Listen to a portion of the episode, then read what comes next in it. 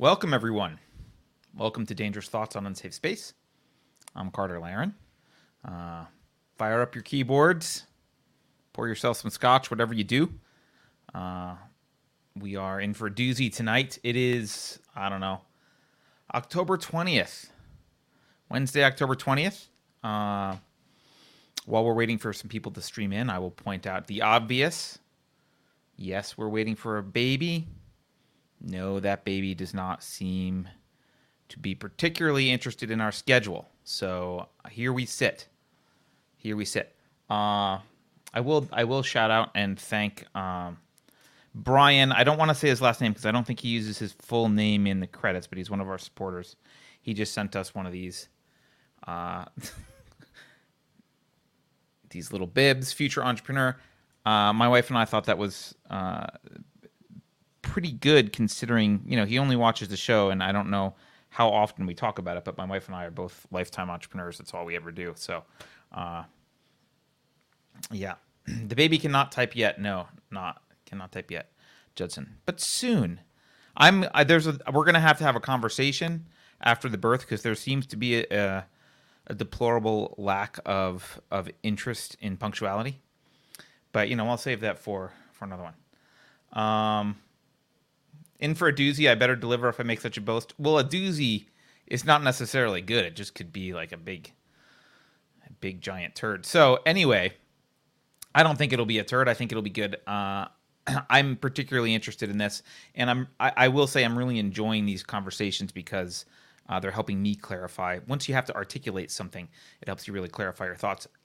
anyway, as we're waiting for people to come in, I will remind you we have a new policy at Unsafe Space. The subscribe button is mandatory, um, so uh, you are you are required to subscribe. And if you don't subscribe, you are literally killing uh, grandma. So don't forget to do that. Also, we are streaming right now on YouTube, but as always, we're on unsafespace.com. Please go there first. That's usually the place to go. The only problem with it is you can't do super chats from unsafespace.com yet. Uh, but we're also on Utreon and Odysee. If you want to do super chats, yeah, go to YouTube. We do appreciate super chats. So if that's your if that's your thing, go do that. But um, we are also on Utreon and Odysee, and hopefully we'll get some alternate chat stuff going so that we can uh, be a little bit more robust. But regardless of where we get banned or when we get suspended, or you know, you know, sometimes Susan suspends our channel from YouTube for a period. We're always on unsafespace.com, so that's the where that's the place to go. Thank you to everyone who already is there and supports the show and likes our content and all the financial supporters. So I appreciate that and everyone who buys merch. So all that stuff helps us continue keep this thing going. All right. I'm gonna no, it's not a beer. It's a I know it's a like a lefty drink, right? It's a yerba mate. This is I'm like secretly a commie at a yerba mate. I'm embarrassed. What if we already have unsafe space antibodies? That is fake news, Michelle. So, uh, I'm pretty sure the science says that doesn't count.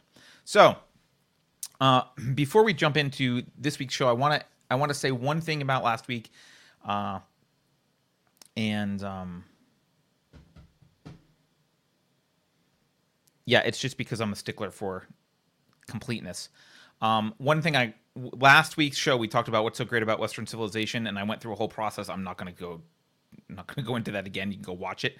Um, but but one thing I forgot to add, I, there's an important point I forgot to add, and I wrote it in a comment that's pinned under the show. I'm just going to read that comment right now and leave it, and we'll go on.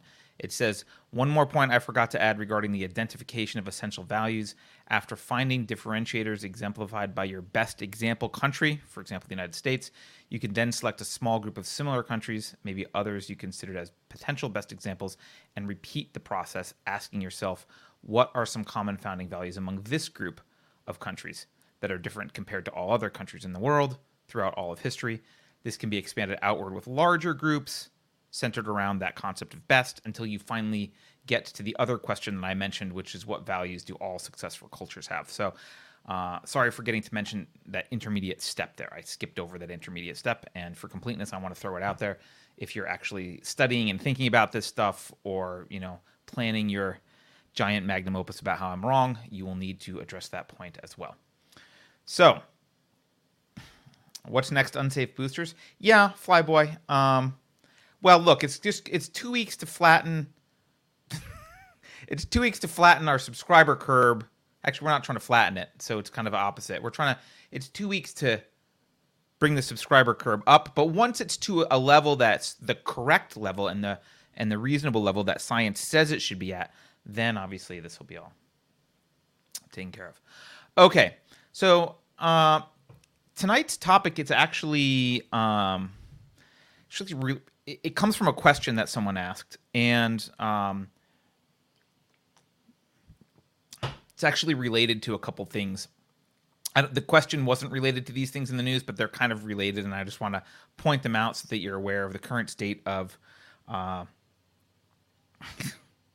the financial industry, uh, what's going on at the feds. Uh, the first one is I don't know if you missed this. You may have seen this. This is a couple, maybe a week or two ago.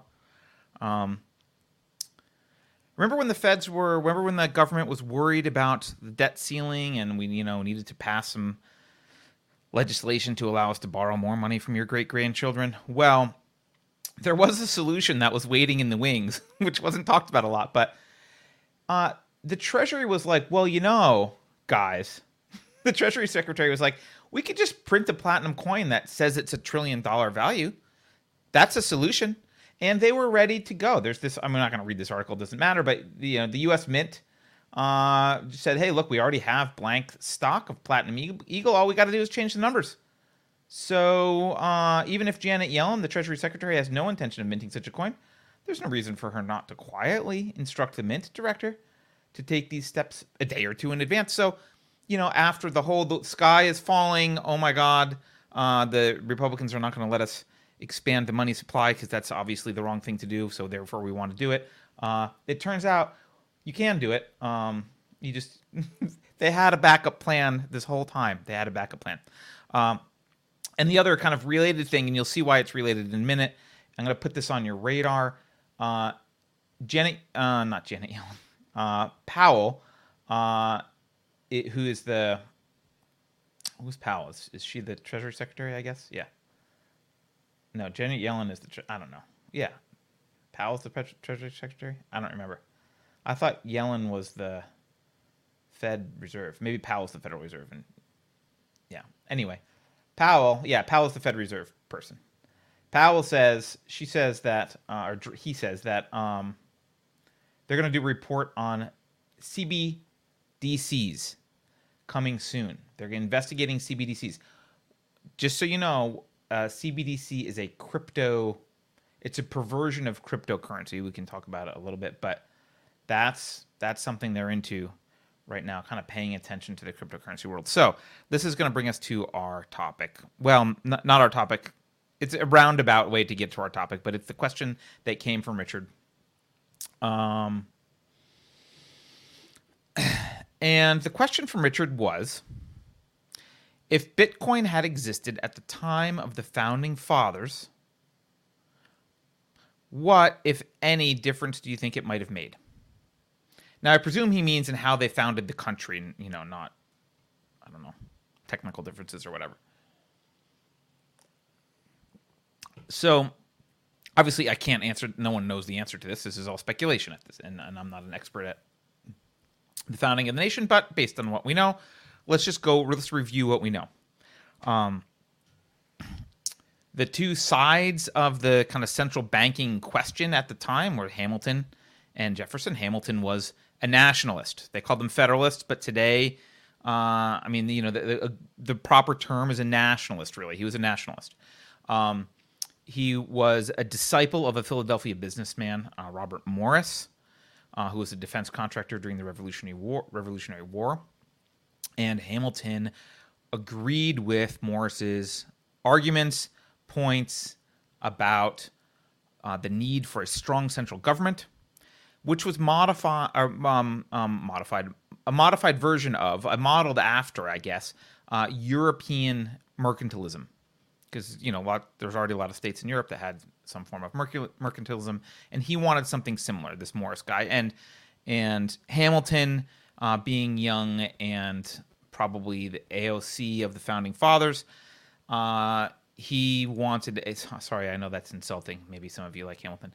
He wanted a uh, strong president or king as a chief executive. Uh, this is the nationalism in him, right? He wanted the federal power to tax and, and put the public into debt. He wanted to be able to regulate and subsidize domestic manufacturers. I'm sure totally unrelated to his relationship with a defense contractor who made money as a manufacturer.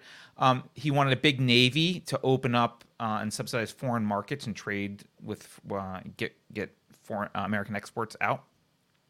He wanted national, um, like massive public works money, and he felt that a central bank was necessary for all that.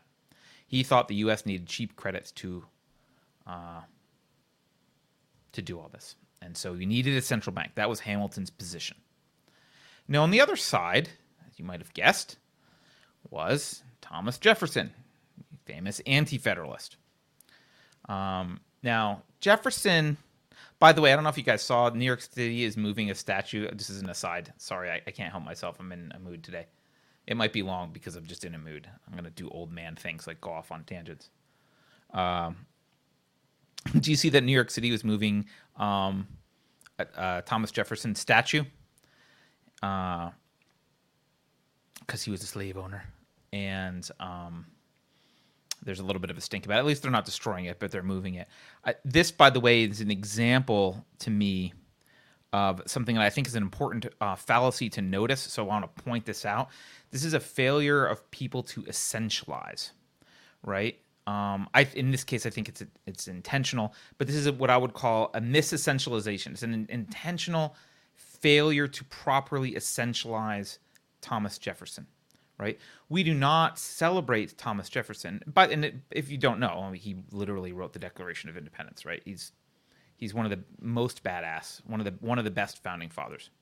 Um, we don't celebrate Thomas Jefferson as opposed to other people because he was a slave owner, right? There were plenty of tobacco farmers from Virginia and other states who were slave owners, uh, and even plenty that were involved in politics um, the essential characteristic that makes Thomas Jefferson worth celebrating, that makes him worth revering, is not the common sins that he shared with other people at the time that were widespread, but the differentiating factor about Thomas Jefferson, which is that he wrote a brilliantly principled document that kicked off the rebellious war against England, and he was and he served as a president, and he was very and and his role, as I just mentioned, even in the Washington administration, he he worked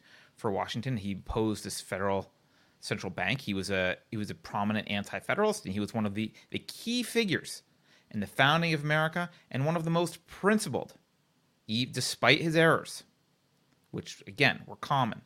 So to take a figure like Thomas Jefferson and to say the essential characteristic about Thomas Jefferson is that he was a slave owner is is just pure hogwash, right? It's just it's I think it's intentional, but at the very least it's a gross error.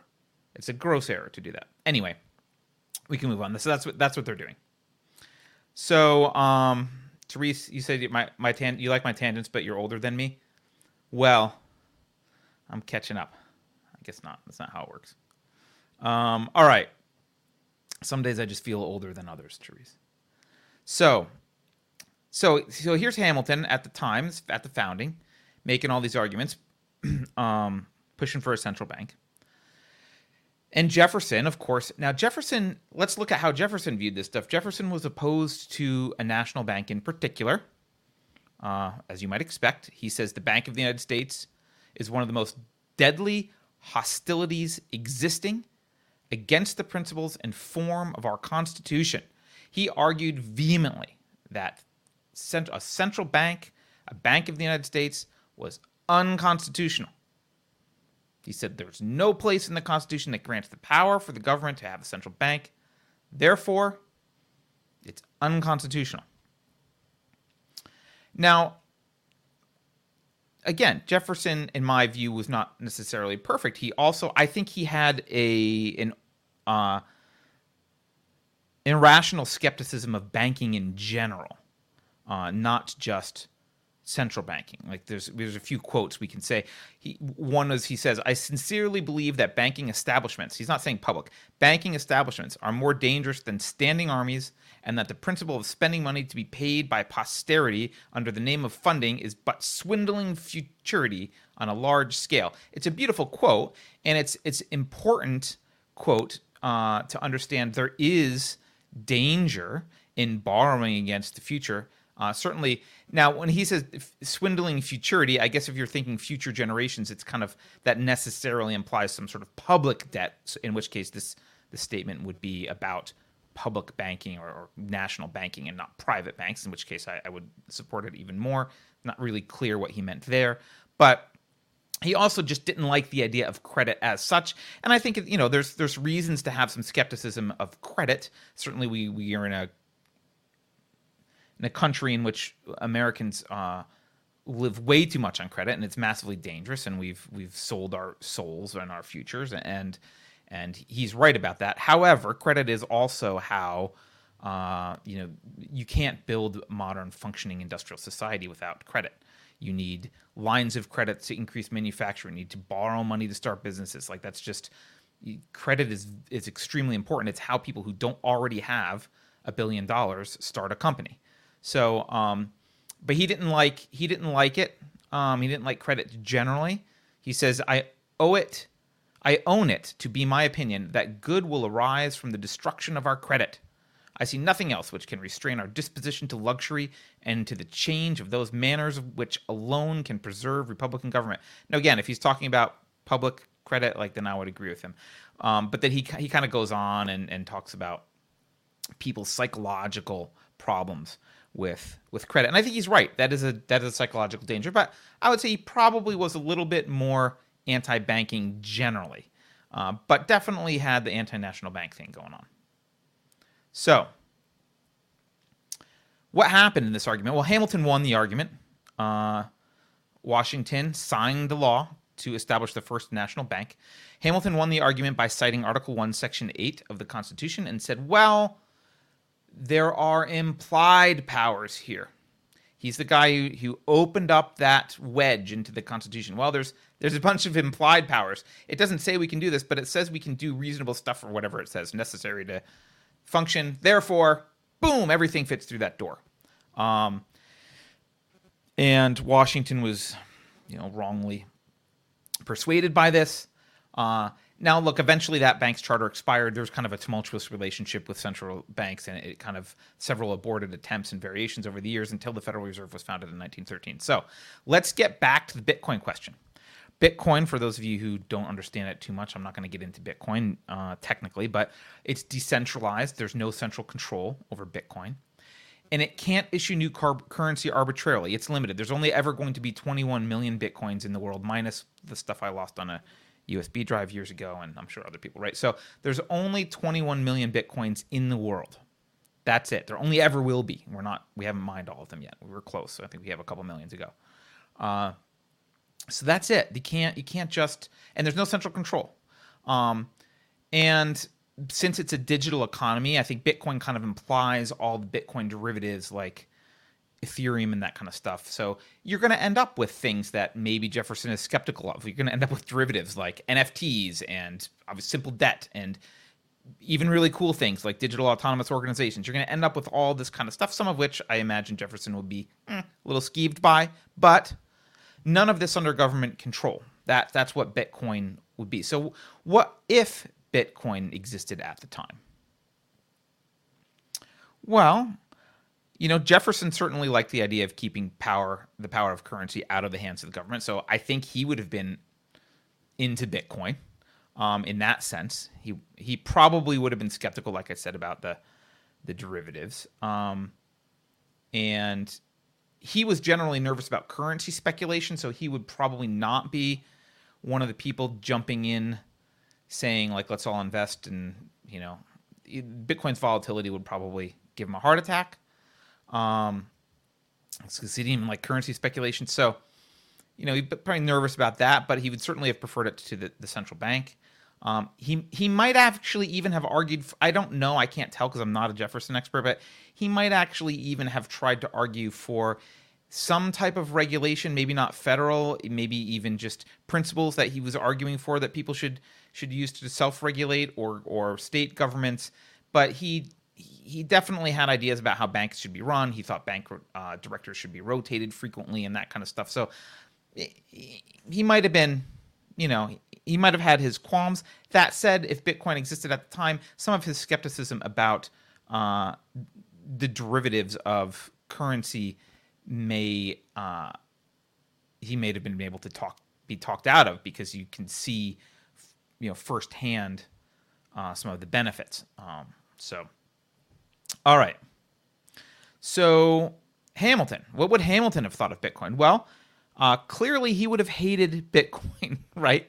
No government control. They can't print money. Uh, he probably would have liked that you can track trans, uh, transactions in Bitcoin. He, he probably would have liked the secure ledger. Um, and he probably would have wanted extensive government regulation so that they the government get the maximum use out of it and and do all that stuff.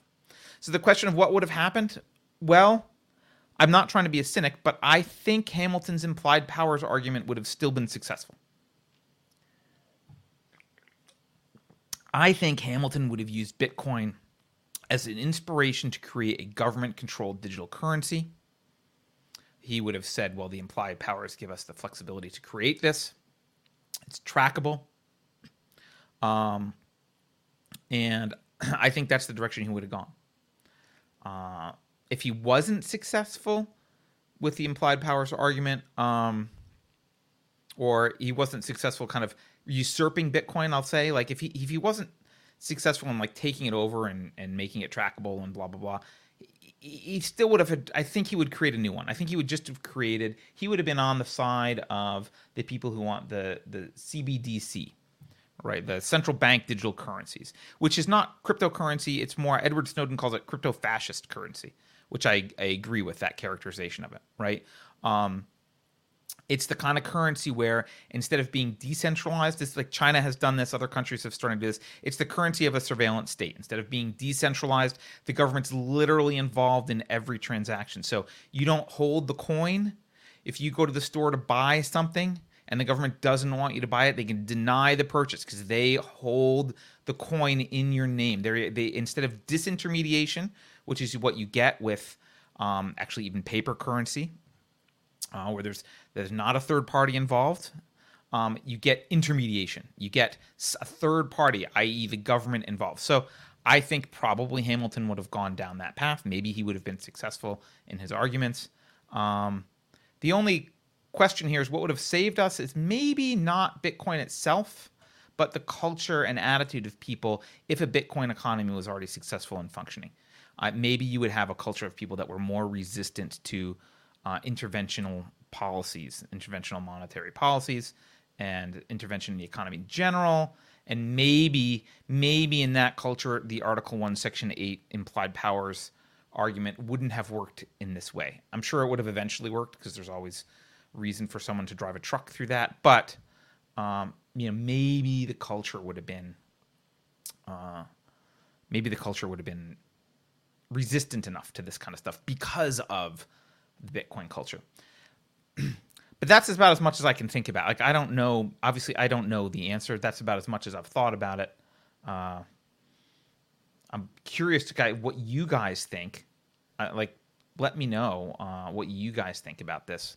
What it would have been, but th- that's. Uh, Judson says Bitcoin hit a all new all time high last night. Where is it? I haven't even looked.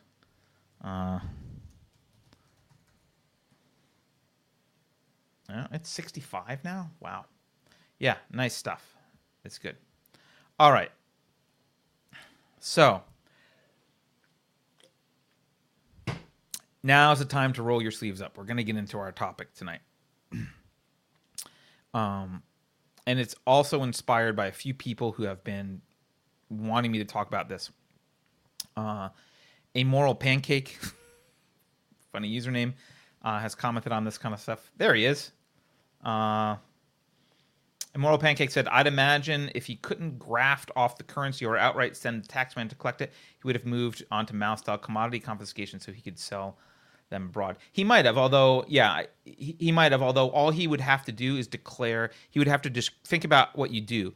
You declare one of these um, central banking crypto fascist currencies, you make a CBDC, and then you say, uh, and, and you imply the powers to tax, which he liked that, right? So, you do that, and then you say, uh, in order to pay the tax, you have to pay it in CBDC. That's the that's the form of the tax payment. Um, that forces a market for CBDC because it's the only way you can pay your taxes and prevent men with guns from coming and taking your stuff. Therefore, you have to buy it. Therefore, there's a market for it, which is an artificially created market, and um, that's how you get that rolled out. Um, I can I can imagine he would do that. All right. So the topic today, like I said, uh, Beverly wanted me to talk about this. Immoral Pancake talked about this a little bit. Uh, is principles. I want to talk about principles, and I know it's kind of broad, and so therefore, don't worry. We're not going to cover everything there is to say about principles uh, all at once. But let's let's start. I'm going to go to a little bit different format than normal, but let's start with what we always do, which is the Oxford English Dictionary. Let's take a look at the Oxford English Dictionary. All right. Now let's start by looking. I, this this is helpful sometimes to look at the etymology. OED has pretty good etymology, and we can see if you want. By the way, for all these definitions, you can go down. First use of it in this context was here. First use of it in this context was here. You got citations and stuff, but you can get a summary of the etymology up at the top. And it says French principe, fundamental concept in a science, origin, source, or rule of conduct. Fundamental source from which something proceeds.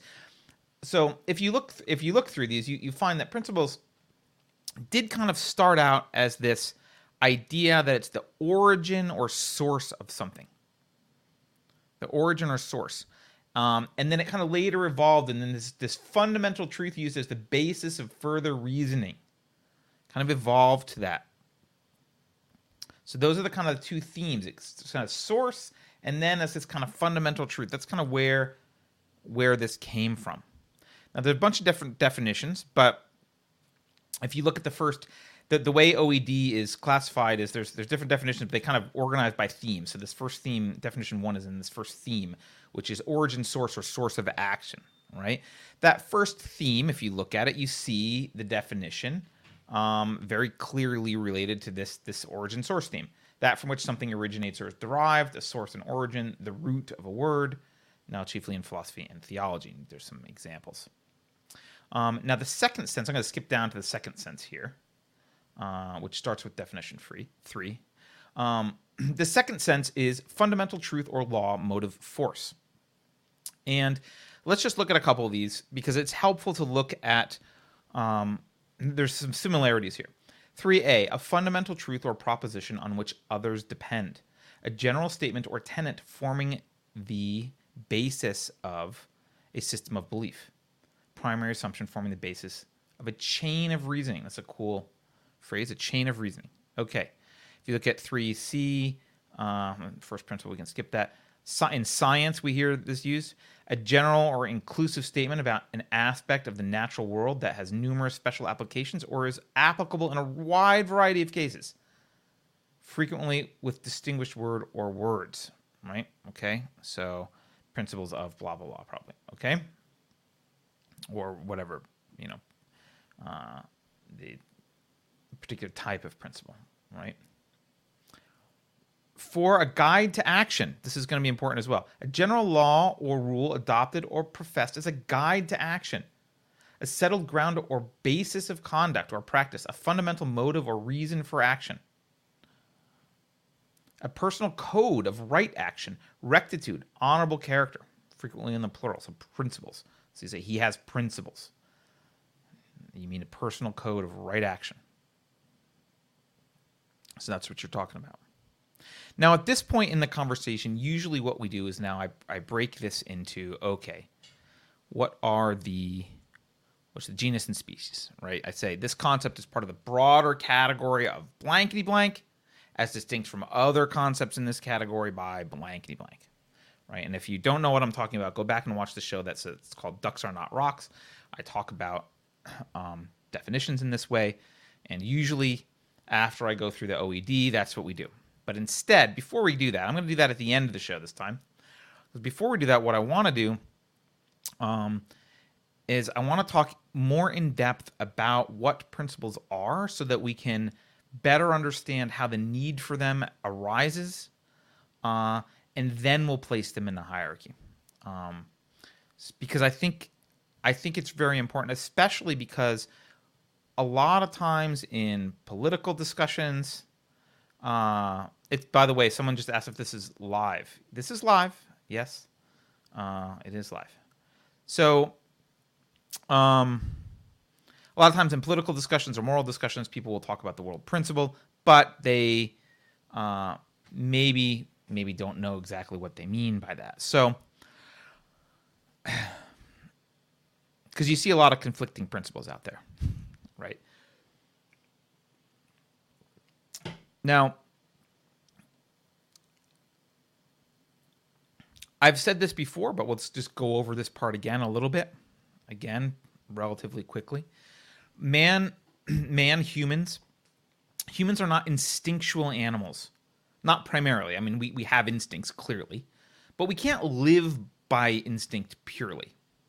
Right? An animal an animal lives by basically uh, the the supervisory process of an of an animal is pretty small I mean, there can be some complex calculations going on if it's a, a tiger chasing a gazelle or whatever, but or lion chasing a gazelle. But um, the the kind of overarching processing is pretty pretty weak.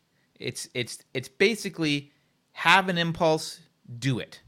Right? You have an impulse to breed, breed. You have an impulse to fight, fight. You have an impulse to eat, eat. You have an impulse to sleep, sleep you know, maybe go find a spot under a tree to sleep. But nature guides an animal automatically. The animal can't act against its nature. Right? An animal can't decide to self-destruct. It can't say, "Well, I'm hungry." Right? A lion doesn't say, "Well, I'm really hungry." There's no reason for me to not get up and eat the gazelle that's right there. I could jump on the gazelle and eat it. There's no negative consequences. I'm just not gonna you know, I think I look a little bit fat, or I've been, you know, I, an animal just doesn't doesn't have to make that decision. Um, similarly, the gazelle doesn't say, "Well, I'm being chased by a lion. I'm, you know, not today. I'm just gonna get eaten." Uh, animals don't wake up in the morning to plan their days. Uh, they I function automatically. Uh, I think people usually uh, casually say they're kind of they function for their own survival. That's sort of true. I think in the technical biological sense, they function. They're an organized. They they're like they're an organized, functional DNA propagation machine. Right. If you read the Selfish Gene, you understand a little bit more about how genetics play a role. And the lion's goal is really to propagate his genes, not conscious goal, but he's a gene propagation factory.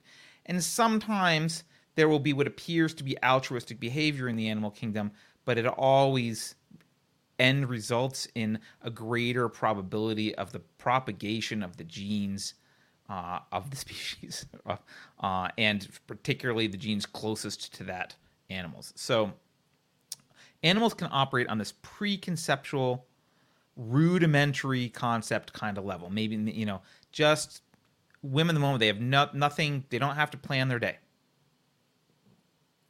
Ross says his ex-wife's cat plans to murder him. And with exception of cats, clearly Ross, uh, they do plan evil for decades. Okay, so uh, but humans, you know, animals, yeah, humans can act against their nature, right? Animals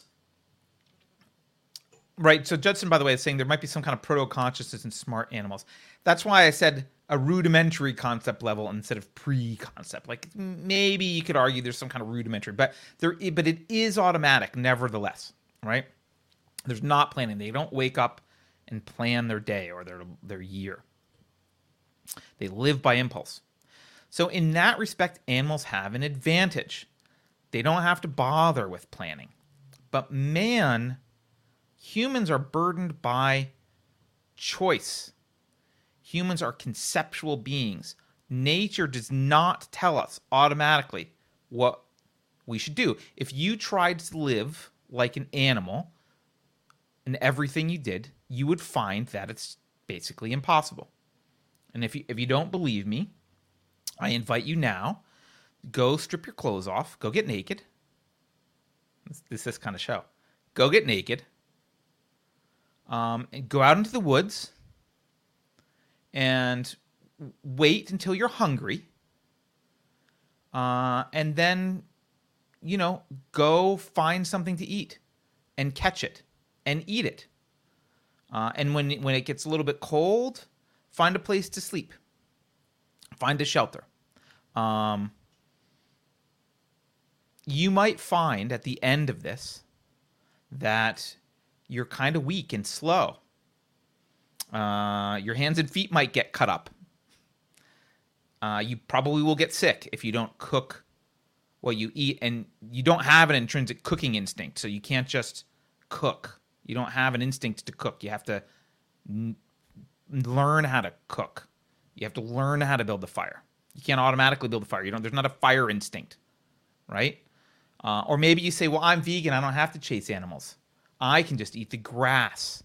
Okay, go eat plants without learning anything about biology. Go eat plants. You will probably starve, possibly poison yourself. Um, you cannot possibly get enough calories running around foraging on plants. You could not have evolved that way. I get there's arguments for veganism that, that people try to make, but you couldn't have evolved running around eating random plants by instinct. It doesn't happen. You can't. You could if you were conceptual and you planned agriculture, but we're not allowed to do that right now. You're trying to live as an animal. You can't do it.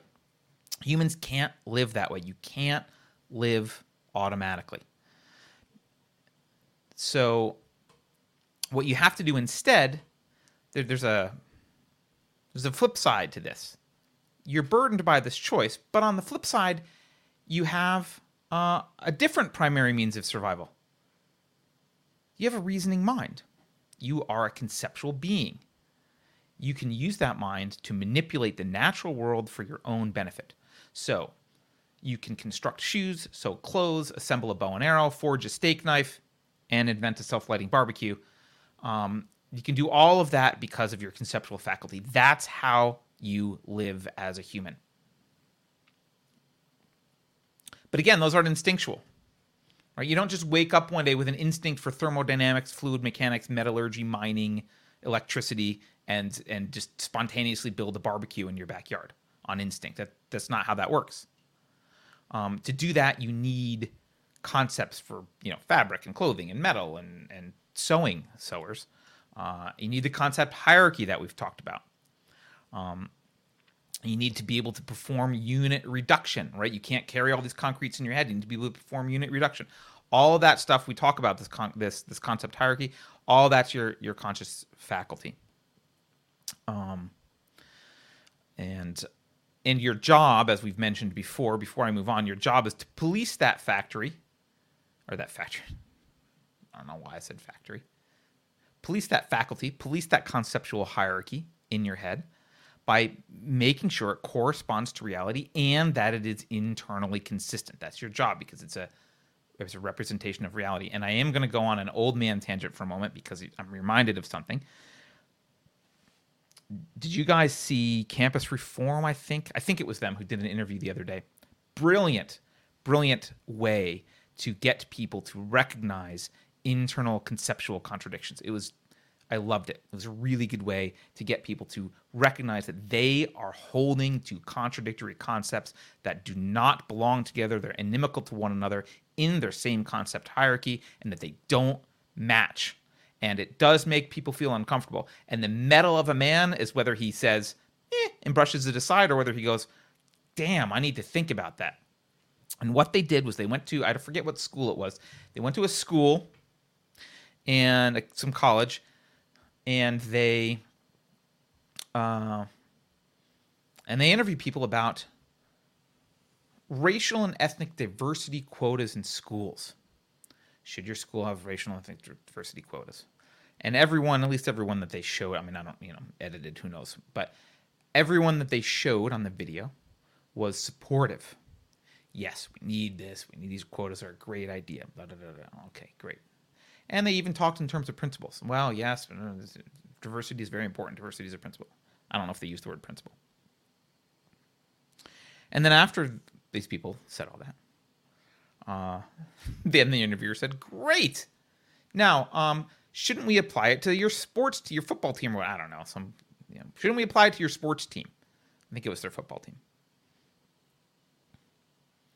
And you could see you could see every single person who had said in the past, yeah, this diversity is a value. Blah, blah, blah. Every single person, you could see the wheels like just in their brain. You could just see ah broken. You could see it in their eyes. Uh, and some of them brushed aside. Some of them you could see the evasion. By the way, you know, evasion is the sin of cognition, to use the, Christian uh, phrase, the sin evasion is one of the ultimate sins of cognition, right? Those are the bad people. The bad people are the ones who went, saw that and went, I'm not going to think about it. F you, brush it aside. I'm not, stop making me think about this. The better people kind of stopped and went, gee, you have a point. They didn't necessarily agree, but they at least admitted ah, they needed to think about this this was a contradiction and they needed to think about it. They hadn't thought about it in that way. The contradiction became apparent to them and it bothered them and they were willing to do some work on it. All right. Uh, anyway, that was that's my aside. Um, all right. Before I move on, I'm going to answer one super chat. I'll fight you naked. Says, "I'm happy to hear you're having a new person. It's a thankless job, but so full of possibilities." I don't think it's thankless, but it is full of possibilities. Uh, so you don't get a lot of thanks early on but you don't do it because you want thanks. That's not that's not a reason to have kids. Uh, you're not you're not a you're not popping out slaves they can worship you. Um, oh, and also Richard Pets just says, "Hi Carter, just tuned in late as usual. Shame on me. I'm watching the show from the start, but I want to say hi to you and your soon-to-be new person." Well, Richard, I'm glad you're tuning in because the the Bitcoin question at the beginning was yours. So there we go. All right. So you, you needed this concept hierarchy. We've talked about that before. But in addition, you need a method to guide your actions. The concept hierarchy is, is, important. Those concepts are very important. But now we need to talk about application of those concepts and how you guide your actions. And again, unlike an animal, you are burdened with this fundamental question that haunts you every moment of every day, all the time. An animal does not have this burden you have to answer the question What do I do right now? If you're living on instinct, you don't have to answer. You just do it. Feel like this? Do it. Done. Right? Um, but you have to answer What do I do right now? You can't live automatically. Animals aren't burdened with this. But as I mentioned, you have this great advantage over animals that far outweighs this disadvantage. This is an annoying disadvantage, I guess. But the the reason you have the disadvantage is precisely because you have this hugely powerful weapon. The weapon comes with the requirement that it's used, right? It replaces your instincts. It's a, it replaces your instincts as the thing you can rely on. But so it's it's much, you know, it's much more complex, but it's way more powerful. And that's this conceptual faculty that you have. It's your reasoning mind. So it's in this conceptual faculty that the answer lies. It's, this is where you find your answer. What do I do right now? And there's a concept that's relevant here. This is my shout out to a moral pancake because moral pancake uh, mentioned this. He offered a useful way to think about long term planning in terms of the concept of causality. So I want to shout out. Um, unlike an animal, you are able to understand how your decisions that you do now, things you're doing now, affect the future. You you can plant a seed and water it and tend to the garden and know at least with some level of confidence. If you plant a bunch of seeds that some percentage of those seeds if you do these things will grow. You can plan your decisions or sorry you can plan your actions to affect future outcomes. You can understand how your decision to act now affects your life in the future. And that is powerful. Not only can you do that you must do that. Because your future result that you want to live depends on your current actions. It, you can't you can't like I, I keep saying you can't just instinctively be like oh I feel like doing this. You can't do that. You have to plan if you want a result. You must use your cognitive faculty in that way. You can't just act on instinct. You have to pay attention to the future. You have no choice but to pay attention to the future. No choice. Uh, and you know the Beverly just oh, Beverly must have showed up because chats are now showing. Oh, there she did show up. Hi, Beverly. Uh, so the immediate question arises then. If you say, "Well, I can, I have to do this. I have to make a choice about what to do now to affect the future," there's an immediate, obvious question. The next, what's the next question? I wish this was an interactive. I wish actually like we could do this in real life because it's way better to have this as a conversation. Um, and not half of you are five minutes late in the show anyway, so you, even the chat is a little bit slow. I think one of the obvious immediate questions is, well, what do you want in the future? What's your goal? Right? Because if you want to make a bologna sandwich, that's very different than if you want to invent the atomic bomb. Like those are two different things that you want to do. The actions that you take are, are dramatically different. Um, so you have to say, well, what goal am I wanting to achieve in the future? That affects what I do now. And I'm going to use an example just for fun because I, I've been I watched this show Cobra Kai because Carrie told me to, which I'm really enjoying. So let's use an example. Now, again, I want to point out I'm talking about principles generally. We'll get to like moral principles and that and like the broader kind of way that people use the word principle. But right now, I'm talking about any kind of principle right now. So we're gonna let's talk about Cobra Kai. I don't know if you anyone's seen this, but if you've watched Karate Kid, you probably know enough to be able to follow this discussion. And if you haven't watched Cobra Kai, go watch it. It's great.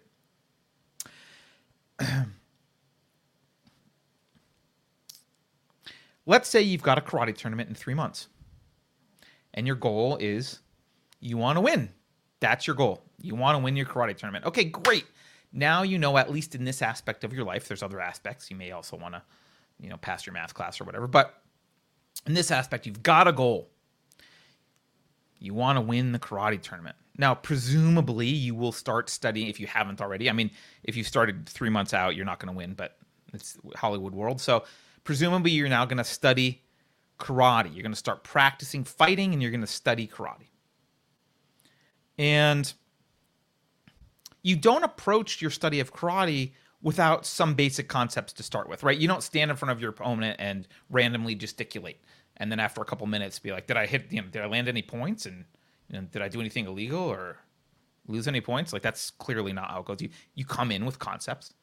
Um, that's I mean, if that's what you do, you're not even that's not practicing karate. That's just being spasmodic. So you can't even begin karate without concepts and that's because you need unit reduction right? You, you can't possibly comprehend all the things that your muscles and stuff could be doing. You have to think in terms of like this is a fist. This is how you this is a this is a punch. I'm not going to do it right now but this is a punch right?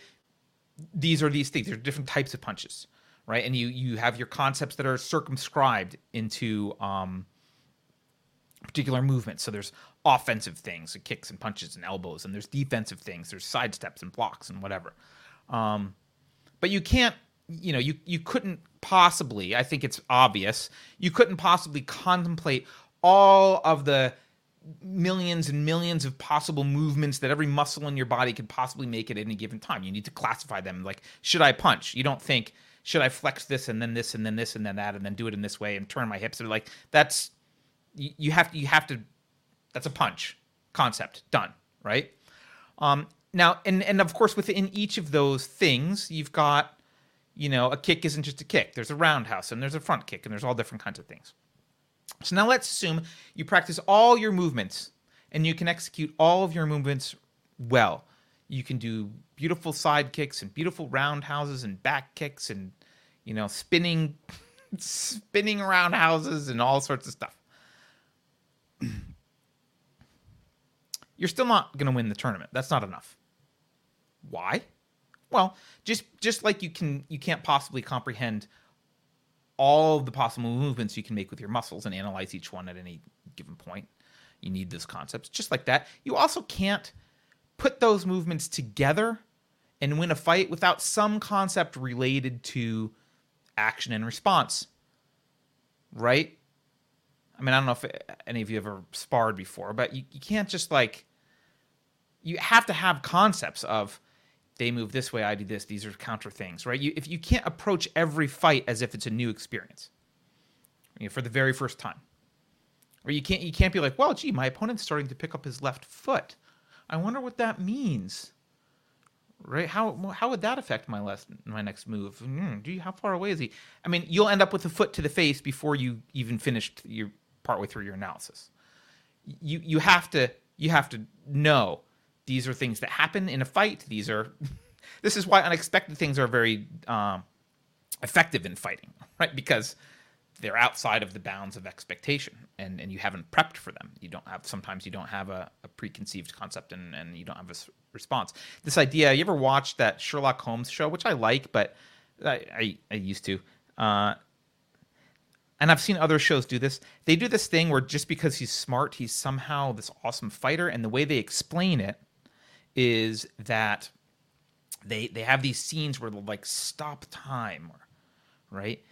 And and he'll look around at his enemies and you'll see all this trigonometry and crap going on on the screen as if he's doing the calculations and if I do this and then do that and put you like and it will be this complex kind of um, mousetrap situation of uh, or what Rube Goldberg situation of like I'm gonna smack the guy's hat, it's gonna fall and hit the umbrella, which will go in here and poke this guy in the eye, and like it's just this kind of like ridiculous calculation. And like and then when when time resumes in the show he just executes that. And the, the implication is that oh he just you know he sees the situation for the first time thinks through in all of its complexity and achieves this result. And obviously that's fantasy. That's not how the real world works in any way. It's literally impossible. No one ever could do anything like that ever. It's not possible, right? You need unit reduction. You need to have principles of of of fighting. So you need to learn some guidelines for your actions. You need to learn some tells that a foot might be coming to your face or some counter moves or or that kind of thing. How should I work in this situation or whatever? Someone says that's RoboCop. It may also be Terminator, but we're not we're not the calculating machines. Like we we can't we can only hold a certain number of concepts in our head at once. If you want to build a fantasy robot that can hold infinite concepts in his head at once, then sure. Um, and you have infinite computing processing or processing power, then sure. But um, you know, because reality is complex, it doesn't even stop there. Even in karate, because it's about movement, you build a lot of this. A lot of this just gets built into muscle memory. But as you progress in fighting, you learn even more abstract guidelines so that you can think strategically. You got to think usually, I mean, you know, unless you're fighting a white belt, you have to think strategically. You can't approach every fight as if it's a brand new thing that you got to invent strategy for. So you need further concept reduction, or sorry, unit reduction and formation of concepts. Strategies for getting someone to drop their guard, strategies for tiring them out, strategies for intimidating them. I had a sensei once, I I trained under uh, a woman once actually who was the I, she was probably almost 40 at the time. I was young. Uh, was my 20s. She was the uh, I don't know how many times over in a row in years, but she was the worldwide heavyweight female heavyweight bare knuckle fighting champion.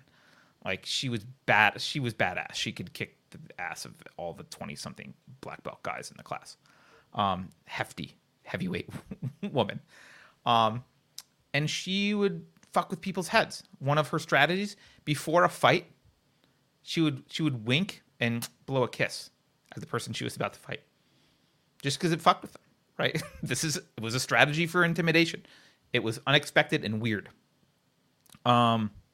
So anyway, if you study long enough, you study this this sport long enough, you become an expert. You might discover or develop more fundamental basic generalizations on which other generalizations, some of these other concepts apply. And these are higher level abstractions that guide all your react- actions related to the subject of karate. Right? Um, now, they might not be sufficient. They're not sufficient in and of themselves for solving a particular problem. You still need to know how to perceive the problem correctly. You still need to know how to apply the mechanics of fighting and strategy. Uh, but they do offer this overarching guide, a fundamental generalization about all your actions related to this fight, related to karate. All your actions depend on this. And in Cobra Kai, getting back to the show that I like, in Cobra Kai, those fundamental generalizations are painted on the wall of the dojo for you. They are strike first, strike hard, no mercy. Those are the those are the principles. I'm using that word now. Those are the principles of Cobra Kai. Those are the starting points. Those are the guiding principles of Cobra Kai karate. Now, Miyagi Do has only one principle, which is in conflict with the Cobra Kai principles, thus the drama, uh, which is that karate is for defense only. Obviously, that's a different starting point. That's a different starting point. And there's lots of drama in the show regarding disagreement between parties over these principles. Um, and and actually, I think both parties start to question whether those principles are complete and correct in relation to tournaments, in relation to real life. Um, they kind of they ask, they kind of start questioning what's the scope of this, right? So that's part of the drama of the show. Now we can clearly look at this as an outsiders. We can clearly look at the show and let's say the Cobra Kai principles, uh, and we can say, well, whether or not those principles belong in a dojo or whether they belong in a tournament only, but not other places, but they're you know, or war, maybe they belong in war. They're clearly not great guidelines for life in general. That's clearly not what they're good for. Did she blow me a kiss, you man? Yeah. And then I got my ass kicked. All right. Um. So we we see that you know those principles clearly they clearly wouldn't work for life in general, but all principles are some form of an integration. They're an integration of derivative generalizations into a single generalization, and they're of this form. All instances of this type of choice will lead to this kind of effect. All instances of showing no mercy will lead to the victory. Okay? All principles all principles though have a scope, which is the domain in which they apply. This is and again, as I mentioned, in the case of Cobra Kai, um, two of the issues at the center of the conflict for the characters are one is what are the proper scope of these principles, right? Um, and then and then on, on top of that, it's well, to what extent are they even correct in the scope? Because principles can be wrong, right? They can be wrong, in which case you're not doing karate properly or in, or whatever. You're not, you know, you're not getting the result you want. Uh, another example here, and I, I can't help this one. Uh, just I want to talk about it really briefly because I just got um, I just got my ham license, my ham radio license, um, and I was reminded of electrical engineering, which I, I don't. For those of you who don't know, I have a I have a degree in electric, electrical engineering and device physics, and I did some grad work in it. But that was all God, like I don't know, 25, 30 years ago. It's a long time ago, right? So uh, I'm kind of rusty. But I want to point out that uh, principles are not unique to morality or these large generalizations. They're everywhere, and their scopes can be limited. Their domains can be limited. So, uh, in the in the case of electrical engineering principles, uh, they don't they don't appear to be about human action as much because we're talking about natural science, but they are still about human. They do guide our actions with respect to implementation of the science of electrical engineering. And I won't get into this too de- detail because I know people can maybe relate to karate uh, without uh, relating to electrical engineering. It's it's uh, harder to relate to electrical engineering for some people. Judson uh, Pinson says, "I got a ham without a license." Well, uh, th- that should end. I'm going to write a letter to Congress. Uh, all right. So, imagine you have a you have a circuit diagram, and um, the circuit diagram uh, got uh, a battery, a couple resistors, capacitor, inductor, maybe a maybe a transistor in it. And th- this is what happens in electrical engineering class. You get it, you, you get these for tests and whatever. Uh, and, and and you obviously when you build real things in real life, there's a reason for this because you have to do this. So you, you get a circuit diagram, it shows how things are connected, and you're asked to calculate things like what's the current flowing from the drain on this MOSFET here, what's the voltage across this capacitor, that kind of stuff. Doesn't matter if you know what those terms are. You're asked to perform some calculations based on the flow of electricity. Um, now, if your goal was to build a circuit to pick up a local AM radio station, like God knows why you would want to listen to AM radio, but let's say um, you want to listen to AM radio. You're trying to build a circuit to pick up AM radio. And I plunk down in front of you, you got a box of components. There's wires of all sorts and various capacitors and resistors and inductors and transistors and batteries and diodes and everything. All this stuff is in there. And let's assume that you already grasp the concepts. You already kind of understand. I know what resistance is. I know what resistor is. I know what a capacitor is generally. I know the values. Uh, this is measured in ohms. That's measured in farads or henrys or whatever. But there are no principles of engineering, of electrical engineering. No one has come up with the principles of electrical engineering. Uh, James Clerk Maxwell's not around. Faraday's not around. Lorentz isn't around. Gauss isn't around. Uh, granted, it's hard to have concepts for any of this stuff without those guys, but let's just say they haven't come up with the principles. Well, without those principles of electrical engineering, how do you guide your actions? How do you build a radio? What can you do? Right? There's millions of combinations of components. You could test each possible one, I guess. Uh, but that task seems pretty insurmountable because it is. It's an insurmountable, impossible task. You could cobble together a circuit, it doesn't work. Then what do you do? How do you diagnose it? Without guiding principles, you don't even know what's wrong. What part do you fix? All right. Is it the wrong value resistor? Should the resistor even be there?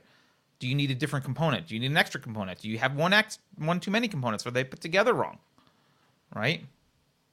And by the way, you're probably doing that. You're probably going to destroy some of the components in your box along the way because you don't grasp the, grasp the concepts of how those things go together. You're probably blow something out.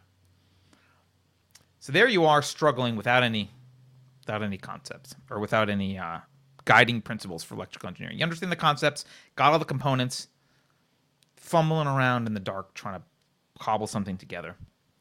And two people approach from the distance. One of them is John Dewey, pragmatist, instrumentalist philosopher, and the other is James Clerk Maxwell. And you ask the old guy, you ask Maxwell first. They, they were contemporaries, but you know, Maxwell's older. You ask the old guy first, although he died young. Doesn't matter. You ask the old guy, he says, Look, uh, what do I do? And he says, Well, hey, coincidentally, I have these four basic principles of electromagnetism. I think you should check them out. They, they might help you, man. You should check them out. I've, I've determined these principles uh, can be used to guide the entire field of electrical engineering. Whenever you're doing anything like this, doesn't matter what circuit you want to build, these principles always apply. Cool. Um, you know, and so maybe you say to John Dewey, "Hey, what do you think?" And John Dewey says, "Well, I don't know, you know, I don't think principles actually say anything about reality whatsoever, and there's no truth or falsehood in anything Maxwell is saying. That's not how. Uh, that's not. That's not how concepts work." And of course, Maxwell proves him wrong, right? He's like, "Oh, they do work." He puts the radio together for me using these principles. Suddenly, you know, I'm listening now to NPR or whatever the crap is on AM radio. Um, and you know, you know, let's in in I guess Dewey's Dewey's forced to admit at that point. Well, you know, I guess sometimes these these things turn out to be useful instruments, but don't go around telling people that you've discovered any kind of truth about reality. Uh, sorry, guys, I got to run. I'm going to go build the foundation of the American school system. So, in this case, I want you know that that's the end of the the details there. So, in, this case, there are principles. They are necessary, but their scope is very limited. They're the scope is they're the principles of electromagnetism. That's it. That's all they are. Um, and all principles have a scope. All principles have a domain in which they apply. But again, all principles are integrations or derivative generalizations of derivative generalizations into a single generalization. So you have all these generalizations and they're integrated into single generalization. That's what that's what principles are. Um, and they're all of the form this type of action leads to this type of effect, right? Um, so, for example, you can take Maxwell's equations, and if you have two equal resistors uh, in parallel in a circuit, you know that they'll split the current between them. Not that you guys care, but but that applies to all resistors, any current, any parallel configuration the, the resistance will be split by proportionally. Um, and I'm using a specific case because I'm using DC current, but still, it's a special case of Maxwell's equations. It's a special case of the principles.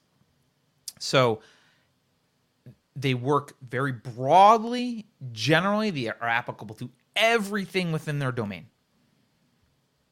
Now,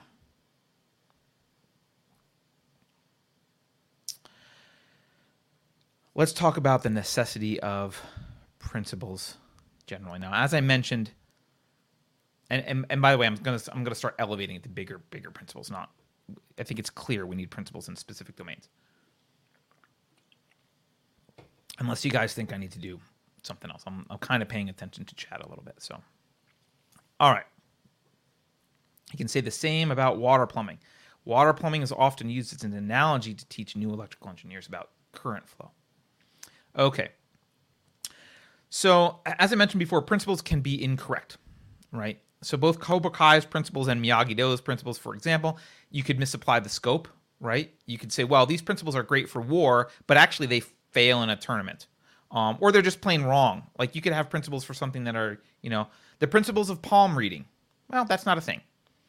Right? I mean, if it's just entertainment, it is. But if you're expecting to be able to predict your life based on palm reading, being like, it's just wrong. The principles are just wrong. You can have you can have incorrect principles. Now, because you have to pay attention to the future to achieve your goals, because you can't act on instinct, you must have this longer term view. Right? Any goal, radio, building, tournaments, but also your career, your family, right? And because the, the, the, cognitive task of considering all possible courses of action and all possible results, things that could happen, things that might happen, things you might do in response to things that could or might happen, things that might happen in response to what you did to something that might or could happen. All that can be taken ad infinitum. The complexity grows exponentially very quickly. And the task, as I've said many times, the task is impossible without unit reduction. We need some way of identifying the essential characteristics of certain kinds of choices that lead, when implemented, to certain types of results. Because without that, you are lost. You can't analyze the totality of all of the possible options in front of you. You can't function. You couldn't possibly make rational decisions without principles. Every decision would be a crapshoot. Every decision would be a Russian roulette. You you be or or you just be stifled, not able to make a decision. So no one functions without any principles, and I'm going to use a small p for this, whatever, without any principles whatsoever. No one functions that way. No one. Right?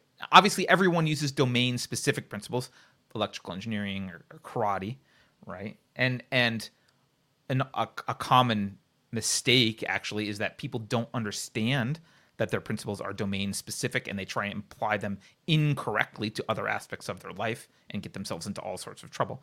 But everyone at least uses some domain specific principles because they could not possibly live without them. But as for general principles of action, now we're trying to elevate this a little bit. As for general principles of action, principles with broad scopes uh, that encompass generalizations that apply to living as such life principles. That's the descent that's the sense that we need to that like elevate the discussion and talk about those kind of principles. And many people m- most people i think function at best with a haphazard set of ersatz principles false principles. Most people have a jumbled haphazardly unconsciously chosen set of mostly false or inappropriately applied principles that they attempt to apply to the problem of living as such. And like I said, most of these are apply most of these are unconsciously obtained through assimilation. Right? The culture around you, things people say and do.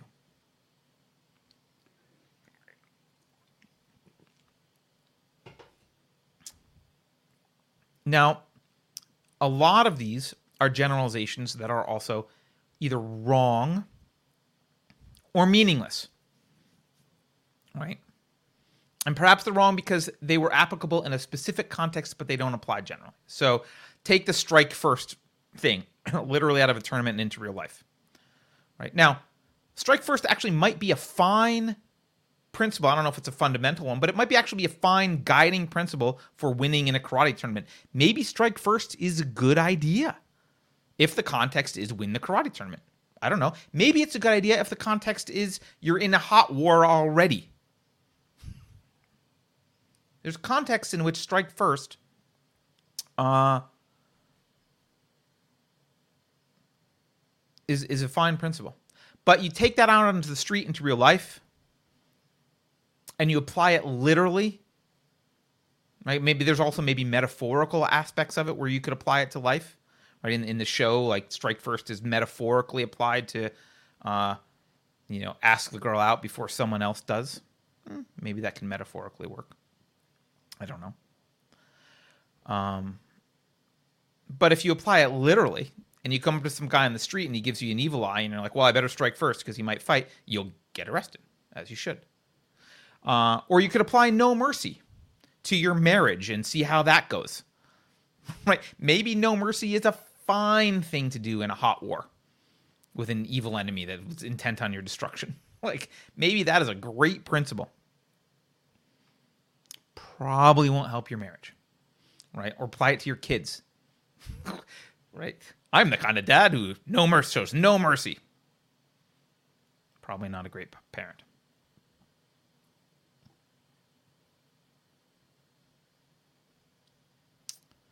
Even the principle turn the other cheek. Try and apply it universally as a guideline. It won't work. Now, sometimes people miss. Uh, you know, the context is is incorrect. Um, just for aphorisms that people use, like "absence makes the heart grow fonder." Right. Well, so what's the do we never see each other then? Like this it's not a useful it's a there's a context in which that's true. There's delimits there's like demarcations around that. Right? The heart growing fonder is that your goal? Do you want to live a life pining away for someone or do you want to actually be with them? So and look, the other reason I think that there's some sometimes you see, I mean, there's probably multiple reasons, but the ones that sprung to mind another reason you see generalizations that are wrong or meaningless are um, because a lot of times they're just based on floating abstractions um, th- that are obtuse and therefore just meaningless. They just sound good. They make you feel warm in your tummy for some stupid reason, right? Be nice. That sounds nice, but it doesn't mean anything, right? Better safe than sorry. Uh, not all. Uh, what? What? Not always. It doesn't. It doesn't mean anything. What's the context? What are you talking about? That's not a. That's not a principle. That's not a. I mean, you can't be against mask mandates and say better safe than sorry. Like, oh man, better be. We all better go into live in little bubbles. Better safe than sorry. Curiosity killed the cat. Okay, so we'll never discover anything or take any risks. Like, some of the stuff just doesn't make any sense. They're cute little aphorisms that people use at their disposal to justify some emotional impulse they want to do. They're not principles. They're just rationalizations. They're just justifications for something, some an unprincipled action. Ian Soforth writes, "People, not profits." Right. By the way, that's also a great example of uh, a clear contradiction in someone's uh, concept hierarchy internally. Right. People, not profits. If you have a concept hierarchy in which you believe people and profits are at odds with one another, you are wrong. You've made an error in your integration. You need to rethink. Um, Tai G says curiosity also killed Gary Webb and Seth Rich.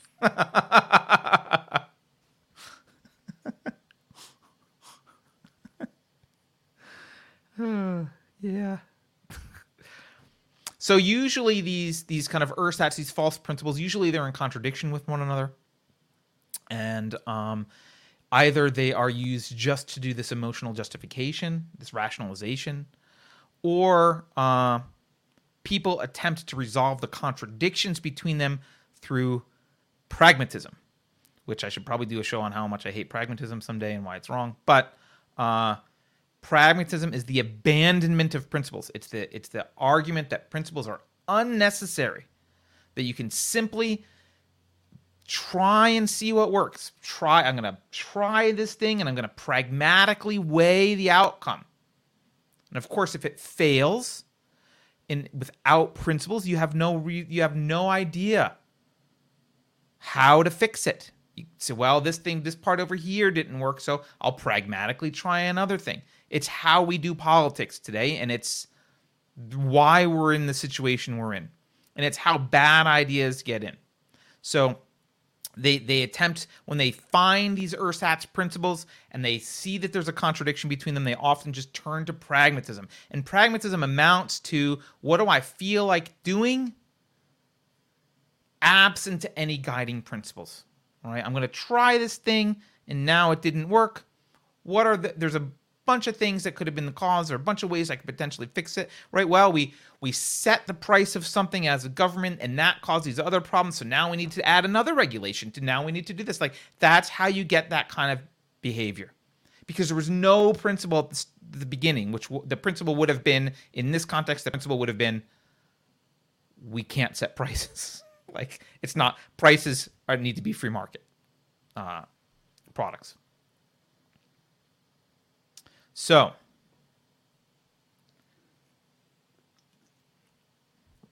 let's get to the definition of principle in this context. I would say, let's put it in a category. The concept of principle belongs to the broader category of a generalization. A principle is a kind of a generalization. That's what it is. But it's not just any generalization, it's distinct from other generalizations in that other general it's a kind of generalization upon which other generalizations depend and it's over a particular domain. The principles of electromagnet principles of electrical engineering or whatever or electromagnetism right? They're generalizations. A bunch of other generalizations depend on those generalizations and they cover the entire scope of a domain. So I know we're going long today, but I I think this is important. So, and I enjoy this. I don't know if you guys enjoy it. At least some of you do. Um, all right. So now let's talk about moral principles. I'm not going to get into. I'm not going to try and derive moral principles. That's yeah. I'm not going to get into what they are, but I'm going to try and set you down the right path in terms of the domain of moral principles, the scope of where they apply. They are broad, but they're not all encompassing. They won't help you build a, ham radio, really.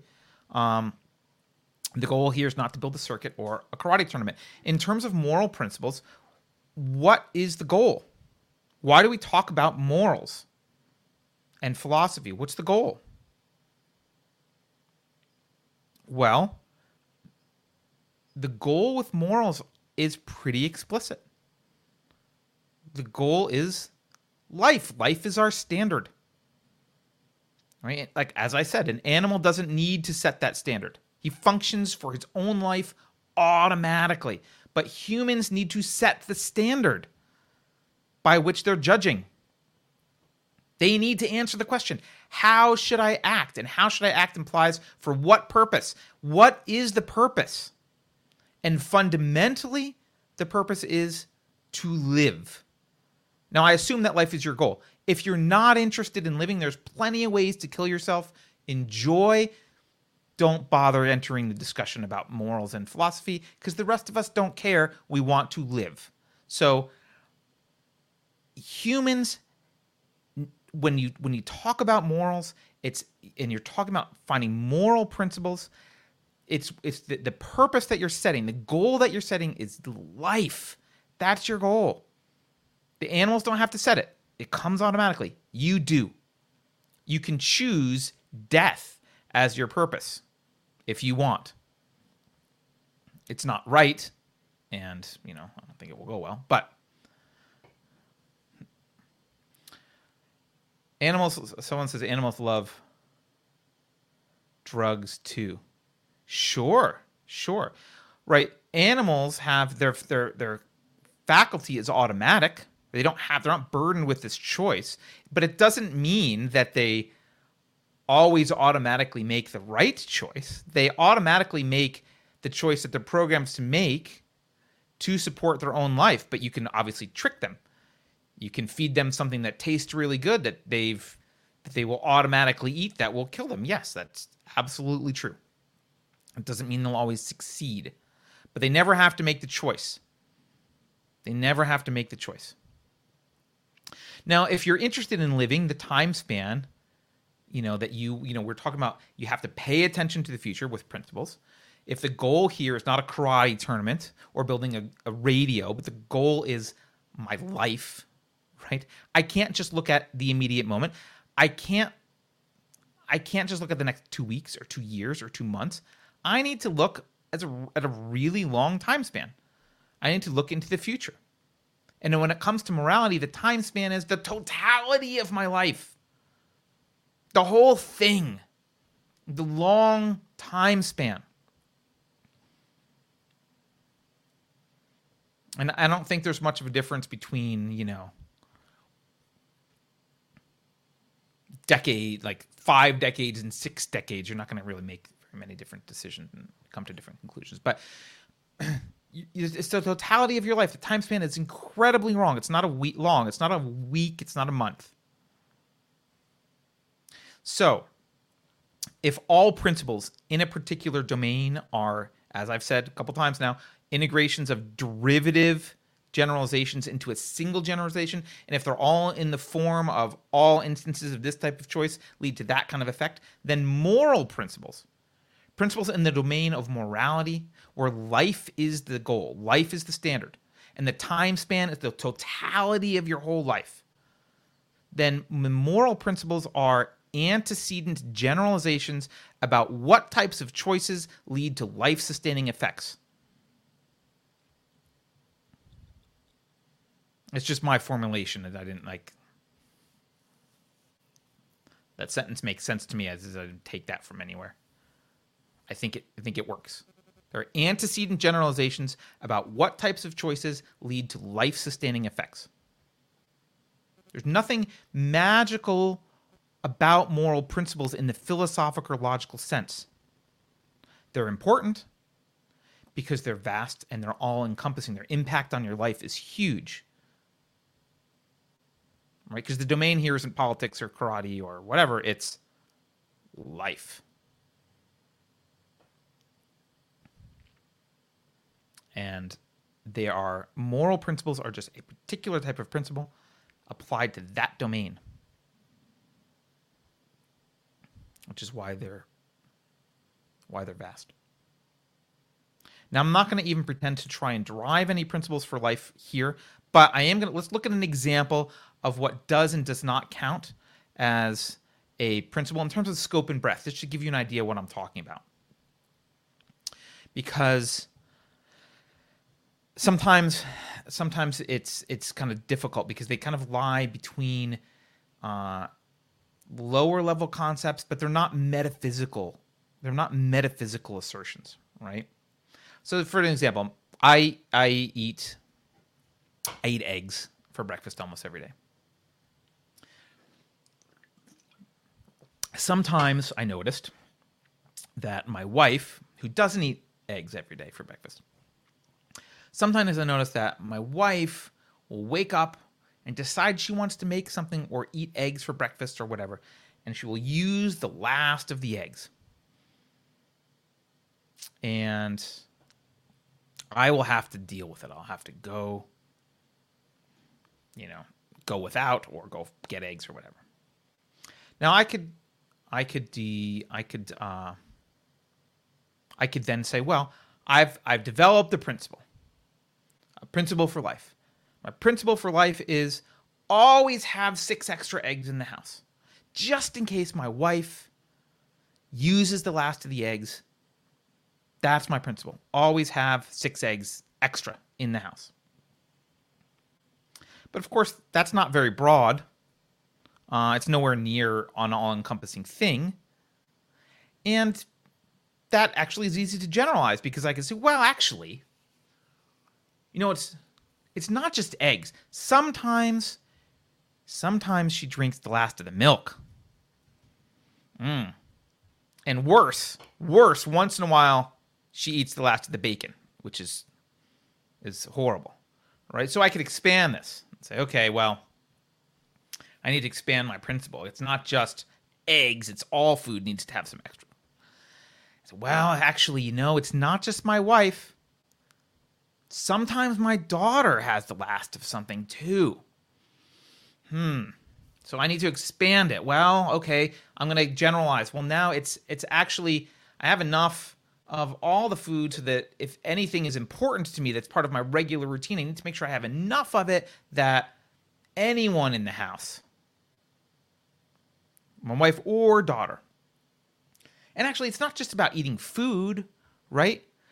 Living with people, if you'll notice, if for those of you who are out of their mom's basement, uh, living with people involves things being out of your control.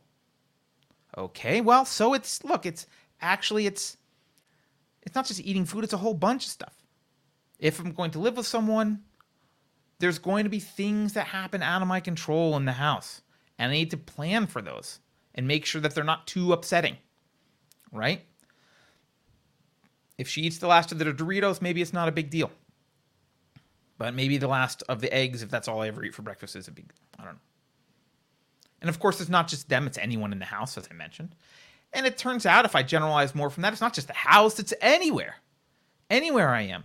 At work, there's going to be people who, uh, you know, do things that I wasn't expecting, or don't get things done on time, or whatever. I, okay, I'm gonna, when I'm dealing with people, it turns out actually I have to plan for contingencies. Things aren't always going to be in my control and work out the way I want them. That's broader.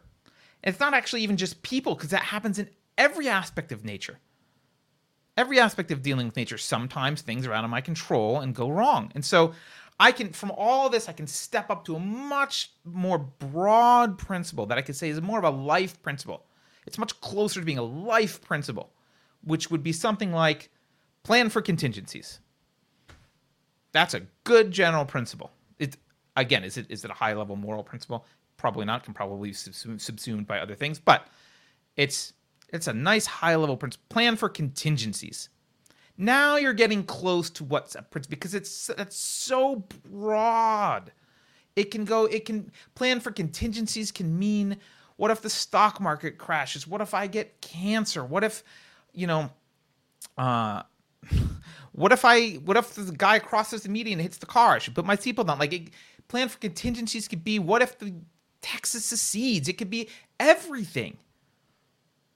It's all encompassing, and it, it's an, and it's it's a and you might you might add a thing plan for contingencies when when it matters to you when it like affects an important thing maybe you don't want to plan for all contingencies all the time that's exhausting so you might scope it a little bit more and say oh well these plan for contingencies in cases and where it has a large effect uh, if something goes wrong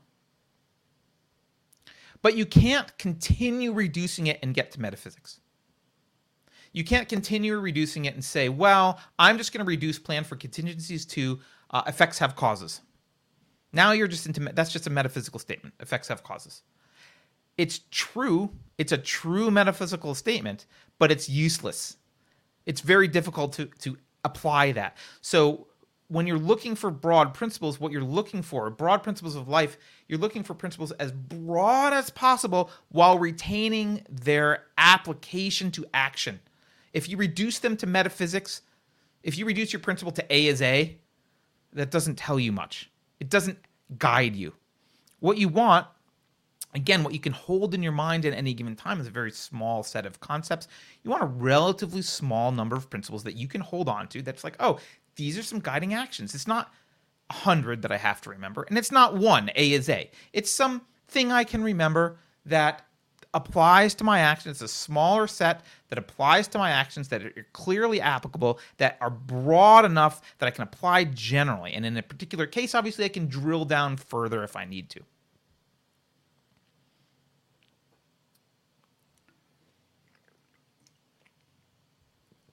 So,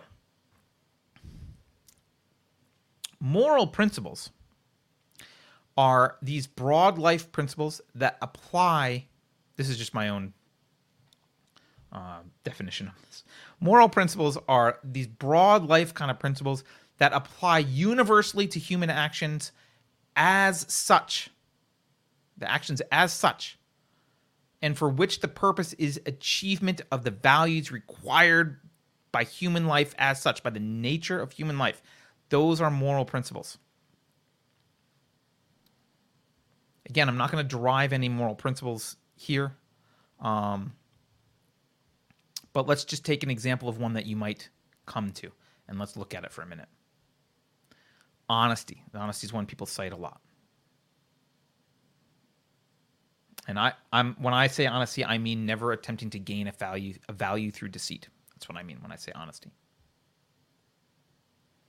Taiji says, "Is that taurine you're pounding?" It is a yerba mate, which is a little bit uh, sad. Bad meds. Yes, I made the decision to have yerba mate. I had no sleep and some other stuff. I needed some caffeine, and I did a cost benefit analysis. Okay, so let's think of honesty as this moral principle. Now, you might you might arrive at uh, at honesty um, in a couple ways. Now, honesty needs to be properly contextualized and defined in order to kind of fully understand what I mean by never attempting to gain a value through deceit. There's more meat that needs to be on that. Let's just look at this idea broadly and however concept you want. It, does, it doesn't matter right now. But you might come up with some sort of version of a, a concept of honesty as a moral principle in a couple ways. You could do it from a top down way. You can go through metaphysics to epistemology to nature of man and, and get there. Or you could go from bottom up from observation you should arrive at the same answer. If you go top down, you might notice that, hey, life depends on cognition, human life, and fidelity. That fidelity to reality, that integrity is crucial to your cognition. You need to have you need to have cognition that is ruthlessly uh, adherent to reality and fidelity to reality and you might conclude that fracturing your cognitive integrity by intentionally severing it from reality, which is what you do when you lie, even just a little bit, undermines your primary means of survival. And I mean, we're not going to go into how all this, but you, you might then conclude ultimately, actually, lying is not going to be worth it. Honesty is not going to be worth it. It's a, it's going to give you a bad result in the end. Or, which I think is more common for people, you might see a bottom up, and you might say, okay, well, uh, you might simply look around and you might notice, well, when you were on that first date that time and you told her that you liked pineapple pizza, which is obviously a lie, uh, what it lead to? Well, first of all, you know, you there was a psychological disconnection there because you didn't feel authentic, right? And then actually, it turns out the mis- you had to miserably get pineapple pizza for the next six, six months because you were dating in inauthenticity, and she kept buying you pineapple pizza. Um, and then when it kind of came out, you kind of got sick of the pineapple pizza or whatever. She figured out you didn't like it. Um, and she suspected you didn't like it. It started to undermine her trust of, everything else you said, and you kind of felt fake, and she felt you were a little fake. And okay, it wasn't good. These aren't huge results. These aren't huge, prob- but it's kind of problematic, you know. And you might look back and say, you know, in retrospect, I just sort of said, I don't like pineapples on my pizza. You're welcome to have pineapples on your pizza. We can get half and half pizza. Although pineapples are so toxic that they just contaminate the entire table. But that's a separate issue. Uh, you might look back and say, well, you know, um, that time you lied to your spouse about the one night stand that you had 10 years ago, um, it actually destroyed your marriage and heaped more misery on yourself by trying to keep it for 10 years than it would have if you just came clean. Um, it made your life more miserable. It made her life more miserable, which which would make your life miserable, and, and uh, by extension, because no one living with a miserable person is miserable. Um, and because because you you're lying at that point, you're you're constantly trying to keep this secret. It constantly it provides distance. It gives it provides emotional distance. It necessarily provides distance. Um, and also, I was talking to Beverly about this the other day. You also have to constantly police your lie. It like, takes cognitive resources to constantly police. What if this happens? What do I say about that? Blah blah blah blah. You might notice that. You might notice that when you told your friends you voted for Biden because it was uncomfortable to tell them the truth, you didn't want to say that you didn't vote for Biden. You felt a little bit more distant um, and alone from your friends. You lost some connection your friends started talking more about how great Biden is because they assumed you're on their side. They expected you to chime in. That kind of further isolated you, kind of forced you to either continue to lie and chime in or maybe not and not be part of a conversation and feel kind of awkward and isolated. They eventually maybe suspect that you just didn't really mean it or didn't say it or aren't really on board. They kind of figure out that you lied maybe because you were embarrassed. Maybe they don't. But if they figure out that you lied because you're embarrassed about your your poor choice, they kind of feel reaffirmed that you well, you know, you voted for the other guy, but clearly you felt guilty about it, as you should, right? Um, and you looked at a whole bunch of instances in your life, things that you've done, and you added up all those instances and thousands like them because you watched what other people did, not just your mistakes, but other people's mistakes, and you drew an inductive conclusion. You said, you know what? Actually attempting to gain a value through deceit in the long term doesn't work. It isn't worth it. It's a bad idea. And that leads, leads you to conclude maybe honesty is a moral principle. Maybe that's a moral principle. I've not just proven that. I'm just, this is a, an outline of how that process might work and how moral principles are connected to this long term cause and effect view that can guide your life. I do happen to think that honesty is a foundational moral principle, but I haven't shown you that here. I'm just going to giving a sketch.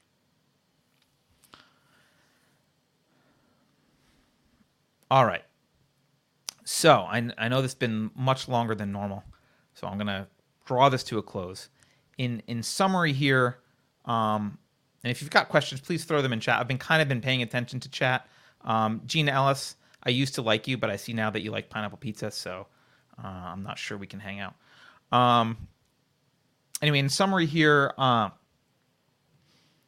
we've identified what principles are as such, what a principle is, right? These these generalizations upon which other generalizations depend, and their and their in this form of what sets of actions result in this particular effect, these kinds of effects. And we've noted the need for moral principles here to guide our life long term. Um, and just as an aside, I love my asides. Uh, moral principles are antecedents to political principles, right? So you have no business arguing about politics if your moral principles aren't sorted out. Moral principles are antecedent before you can ask the question of what should how should society be structured among people? Assuming there should be a government, how should it be structured? Before you can answer that question, you have to know moral principles required for human life. You can't answer that question. You have nothing to say on the topic of interest if you can't answer the question of moral principles first. Your political opinions are irrelevant and ignorant. You need moral principles first because the political principles that you would use depend on the moral principles that you come into the conversation with. Right? Which is why, if you have a conversation with the psychopathic axe murderer, you're not likely to agree on all the same political issues. Unless you're a communist or something, just out to kill people. Now, anyway, we noted this need for moral principles. I'm leaving it to you guys in this extremely long show to uh, to go now go off and think about what those principles are. Um, use life, human life, as the standard, and not. And I say human life, I don't mean a particular number of humans. I don't mean the majority of people in a city. I mean human life as such. What is required for human life as such? What's required to flourish and survive and thrive as a human? That's your starting point. Over the long term, that's your starting point. What what guiding principles might you come up with? How would you go about finding those?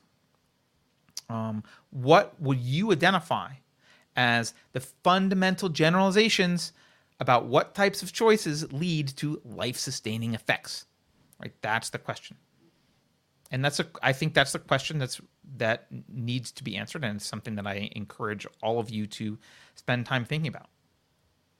Having a list for me, just like uh, the last show, having a list for me doesn't help you. It's just an arbitrary list. You need to have thought through this. You need to do it. Sorry, there's homework. All right. Uh, I'm taking a minute to look through chat. I don't see. I don't think there's any other super chats I need to answer. Uh, maybe we should make super chats mandatory. No, I don't think uh, there's any super chats I need to answer. I don't think I don't see any big burning questions from the chat. Uh, other than apparently Beverly also likes pineapple pizza, which I knew, but kind of did the the intellectual sin of evading that fact because I generally like Beverly. Um, anyway, thank you for suggestions. I would like more suggestions, more feedback. Um, I people have given me stuff that they want me to talk about in future shows. Please continue to do that. There is more stuff here. This is not a this show is kind of achikochi. Um, it's a little bit like this way and that way. It's a little bit. Uh, we we talk about whatever every week. It's not a structured three year course on on on philosophy right? Because I haven't structured anything like that. So it's we kind of talk about whatever you want to talk about, and it'll help us think about this stuff. Maybe someday we'll do something more structured, but right now it's just whatever's kind of interesting to you guys. So I do love suggestions and feedback. Um, and uh, I do want to remind you, subscribing is mandatory. I next week I had so I was going to bring a guest on next week, um, and the guest I was going to bring on was Nikki Klein, and we were going to discuss emotional biases and a variety of other topics. The reason I was going to bring her on uh, to, well, there's a bunch of reasons, but one of the things I like about bringing her on for that particular topic is her existence triggers a lot of you. Like her existence triggers emotional biases in people all the time. She could say two plus two is four, and people will be like, "You're a cultist," right? And they can't listen to what she has to say, which I think is very interesting because uh, I think that is a mistake, and some of what she says is probably wrong.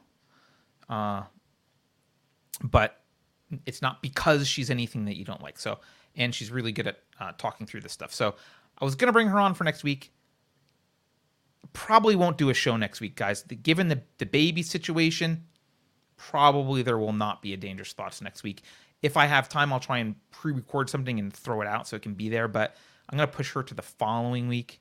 Uh, so we'll we'll probably have her then, and we'll talk about emotional biases. And we are scheduled to have some other people um, in the future. James Lindsay wants to come talk about Marcuse, and so we're we're gonna get into a variety of topics. But uh, that's what's going on with the show for now. I want to again thank everyone who supports the show financially um, and just by liking and subscribing. So, um, so yeah, special thanks to all of you. Remember to go to unsafespace.com, stick your email in there if you want to uh, support us and buy merch and all that kind of stuff. Now, before I go, I'm bad uh, at remembering to do this. Beverly, is there anything else I need to talk about before I end this show? Is there anything I'm forgetting? Is there any like we have a show coming up I don't know about? Maybe maybe tomorrow we have Great Reset and I'm supposed to push it. I don't know. Um, so if there is anything, Beverly, get your ass into here and say it. Otherwise, uh, have a good night, everyone. I will possibly be around on Friday. But oh, here's Beverly. You have something to say? What do you got? Uh, we might have Great Reset. Uh, it's kind of up in the air, but uh, that's it. We might have great. Okay, thank you, Beverly. All right, we might have great reset. You probably heard some echo and reverb there, because, or uh, sorry, echo, because we I wasn't prepped. But yes, thank you. So anyway, I might be I might be back on Friday for Covfefe break, but I might not be. I almost certainly will not be uh, around for Dangerous Thoughts next week. But love these conversations. Really do appreciate the emails, comments on YouTube, all that stuff. I want to know what you guys want to talk about, and I want to hear your feedback because sometimes people are like, "You're wrong. You forgot this," or blah, blah, blah, whatever. That's all really good, and it helps us all. So, that said, have a good night, everyone, and I will see you later.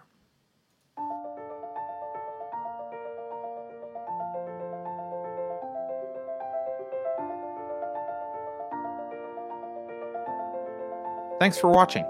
If you're new to the channel, we have a deep content library that includes interviews with everyone from Mike Cernovich to Meghan Murphy, so go check it out. If you'd like to see more, please consider supporting the show by visiting unsafespace.com slash donate.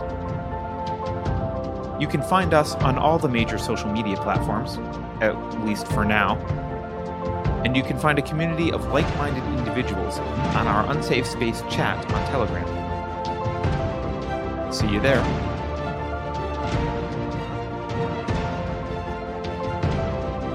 Warning. This is an unsafe space. Dangerous ideas have been detected. The content of this production has not been authorized by the Cathedral. Pay no attention to it. For your protection, the following co-conspirators have been unpersoned and scheduled for ideological vaccination. To avoid cancellation, please update your ideological contact tracing app on your smart device immediately. Here's a fun fact.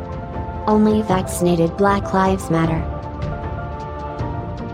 If you think about it, no one should be allowed to express opinions. But don't. Think about it, I mean. That's not your job. Thinking has been scientifically proven to be less efficient than compliance. Science, scientific, and scientifically are registered trademarks of the World Economic Forum. Unauthorized use is prohibited. Computer voice Curtis, never mind, that last line is fake news. Please disregard it and return to your safe space immediately. There will be cake.